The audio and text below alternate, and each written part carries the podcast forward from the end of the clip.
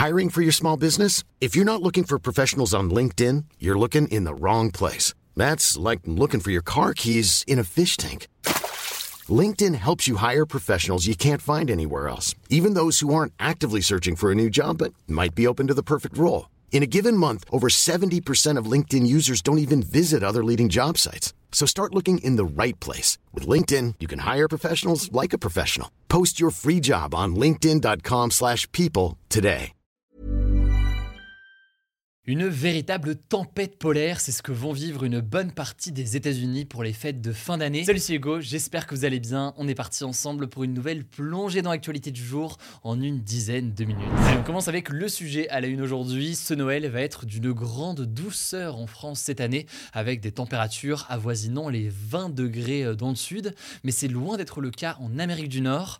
En effet, une grande partie des États-Unis est confrontée à une tempête qui a démarré dans la nuit de mercredi une tempête qui s'est renforcée ce vendredi et qui devrait perdurer pendant le week-end de Noël. Alors cette tempête, elle se caractérise par des températures polaires, de très fortes chutes de neige et des vents très violents, une tempête ne survenant qu'une fois par génération. C'est comme ça que l'on décrit les agences météo locales. Mais alors d'où vient cette tempête exceptionnelle? Eh bien en fait, elle a pour origine l'arrivée d'une masse d'air polaire, une masse d'air qui vient en fait de l'Arctique et qui s'est déplacée progressivement jusqu'à aller vers le sud des États-Unis. Alors les températures sont par exemple descendues ce jeudi en dessous de moins 30 degrés entre le Dakota du Nord et le Montana, selon euh, le météorologue français Fabien Delacour, qui explique qu'en fait en ressenti, ça veut dire presque moins 40 degrés. Autre chiffre assez incroyable, dans la ville de Cheyenne, dans l'état du Wyoming, la température est passée en à peine une heure une heure de 6 degrés à moins 18 degrés. Par ailleurs, dans ce même état du Wyoming, au cœur de la région des Grandes Plaines, la température ressentie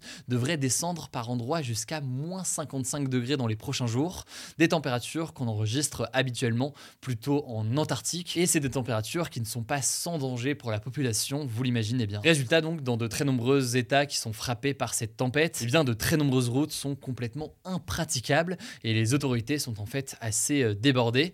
La situation affecte aussi euh, le trafic aérien puisque ce jeudi, 2400 vols ont été annulés aux États-Unis, là aussi faute de pouvoir décoller ou atterrir, et on imagine que tout cela devrait se prolonger ce week-end. Bon, il n'y a jamais de bon moment pour une telle tempête, mais là ça arrive à un moment particulier en plus parce qu'il y a les fêtes de fin d'année évidemment, et des millions d'Américains avaient prévu de se déplacer pour aller voir euh, leurs proches, surtout que c'est les premières fêtes de fin d'année qui ne sont pas perturbées par euh, la pandémie depuis deux ans. Plus précisément en fait, c'est 112 millions de personnes qui devaient voyager à au moins 80 km de chez eux entre le 23 décembre et le 2 janvier. Et ce chiffre, signe d'une année particulière, c'est le troisième plus haut chiffre mesuré pour des fêtes de fin d'année aux États-Unis depuis 2000. Bref, la population avait prévu de bouger à un niveau historiquement élevé et tout cela donc inquiète fortement les autorités américaines.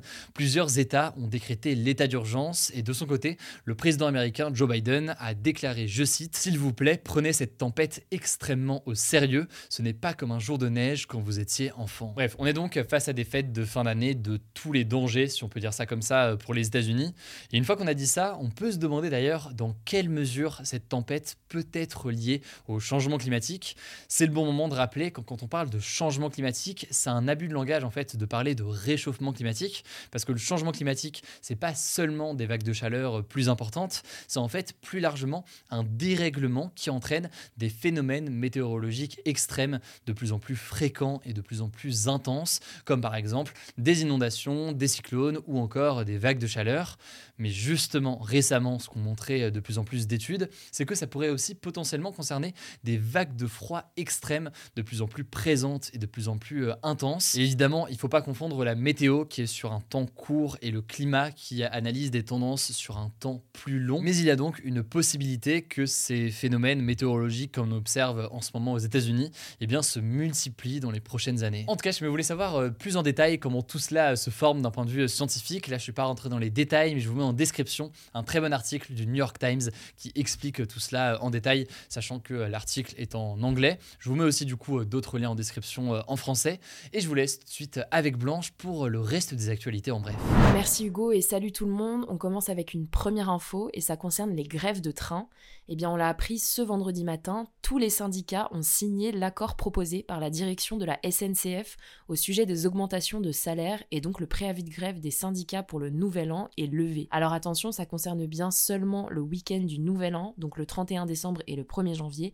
Concernant le week-end de Noël, 2 TGV sur 5 sont toujours bien annulés. Deuxième actu, toujours en France et à Paris plus précisément, une fusillade a fait au moins 3 morts et 3 blessés, dont un en urgence absolue dans le 10e arrondissement. Alors ce qu'on sait pour l'instant, c'est qu'un homme de 69 ans a été interpellé avec son arme, on ne connaît pas encore ses motivations, mais selon le ministre de l'Intérieur Gérald Darmanin, il a agi seul. D'après les informations du Parisien, le drame a eu lieu près du centre culturel kurde Ahmed Kaya et le suspect serait un conducteur retraité de la SNCF de nationalité française. Et selon BFM TV, il a été interpellé il y a un an après avoir attaqué un camp de migrants avec un sabre dans le 12e arrondissement. De son côté, la justice a ouvert une enquête pour assassinat, homicide volontaire et violence aggravée. Suite à ce drame, une manifestation spontanée en soutien à la population kurde a été organisée et a dégénéré dans l'après-midi en affrontement avec la police qui a utilisé des gaz lacrymogènes. Troisième actu, le président russe Vladimir Poutine a parlé pour la toute première fois de guerre en Ukraine et c'est assez marquant. Si vous ne le saviez pas, depuis l'invasion russe le 24 février dernier, il parlait d'opération militaire spéciale sans jamais utiliser le mot guerre. Il l'a donc fait pour la première fois lors d'une conférence de presse à Moscou en Russie pour dire que l'objectif de la Russie était de mettre fin à cette guerre. On continue avec une quatrième actu en Afghanistan. Suite à l'interdiction pour les femmes d'aller à l'université,